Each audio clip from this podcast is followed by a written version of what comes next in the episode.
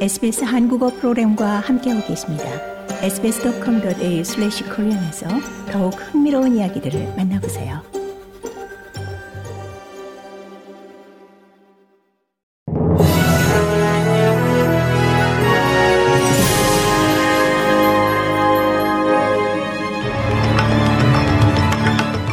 (2024년 2월 23일) 금요일 아침 SBS 한국어 간추린 주요 뉴스입니다.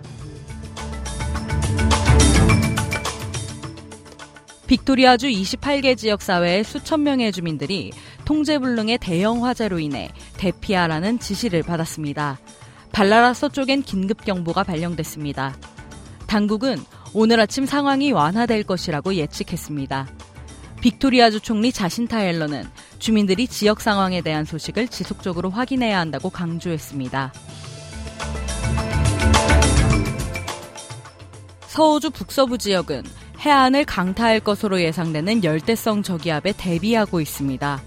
전 열대성 저기압 링컨은 오늘 다시 세력을 회복해 필바라 해안을 따라 남서쪽으로 이동할 것으로 예보됐습니다. 기상청은 내일인 토요일 이 열대성 저기압이 카테고리 2 시스템으로 코럴베이 근처에 상륙할 것으로 예측했습니다. 기상학자 미리엄 브래드버리는 시속 140km에 이르는 파괴적인 돌풍과 홍수로 이어질 수 있는 엄청난 폭우가 예상된다고 전했습니다. 뉴사우스웨일즈 경찰은 시드니 남성 2명의 실종과 관련해 경찰관 보 라마르를 찾고 있다고 밝혔습니다. 이는 그들의 집중한 곳과 쓰레기통에서 상당한 양의 혈액과 일부 소지품이 발견된 후 나온 발표입니다. 전 채널 10 기자 제시 베어드와 그의 파트너인 퀀타스 승무원 루크 데이비스는 지난 19일 시드니 동쪽에서 사라진 후 연락이 두절된 상태입니다. 첫 주택 구입 시 20%의 보증금을 저축하는 데 필요한 평균 시간이 줄어든 것으로 나타났습니다. 도메인 부동산 조사에 따르면 첫 주택을 구입하려는 부부의 경우 전국적으로 평균 4년 9개월 동안 저축해야 하는 것으로 집계됐습니다. 이는 주택 가격이 상승했음에도 불구하고 이전보다 2개월 줄어든 수치입니다. 유닛 보증금 마련을 위한 저축 기간도 감소했습니다.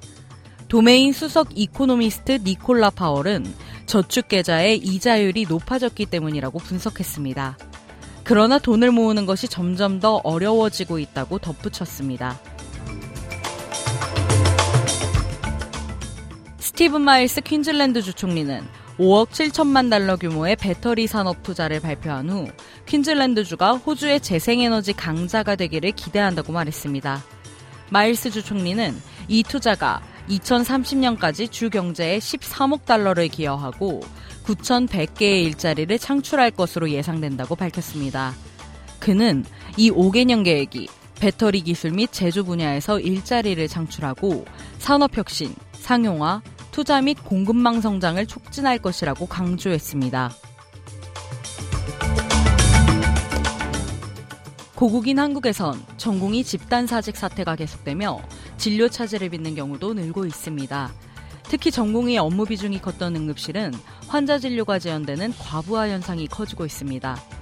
응급실 병상이 꽉 차게 되면 경증과 비응급 환자는 전공의 사직 여파가 덜한 종합병원 등으로 옮겨집니다. 정부는 중증과 응급진료를 지원하기 위해 한시적으로 응급실 전문의 진찰료를 100% 인상하기로 했습니다. 전공의가 빠져나간 대학병원의 수술 취소나 연기도 계속되고 있습니다. 전공의 이탈이 계속되는 사이 진료 공백과 환자들의 불안은 갈수록 커지고 있습니다. 이상 이 시각 간추린 주요 뉴스였습니다. 뉴스의 김하늘이었습니다.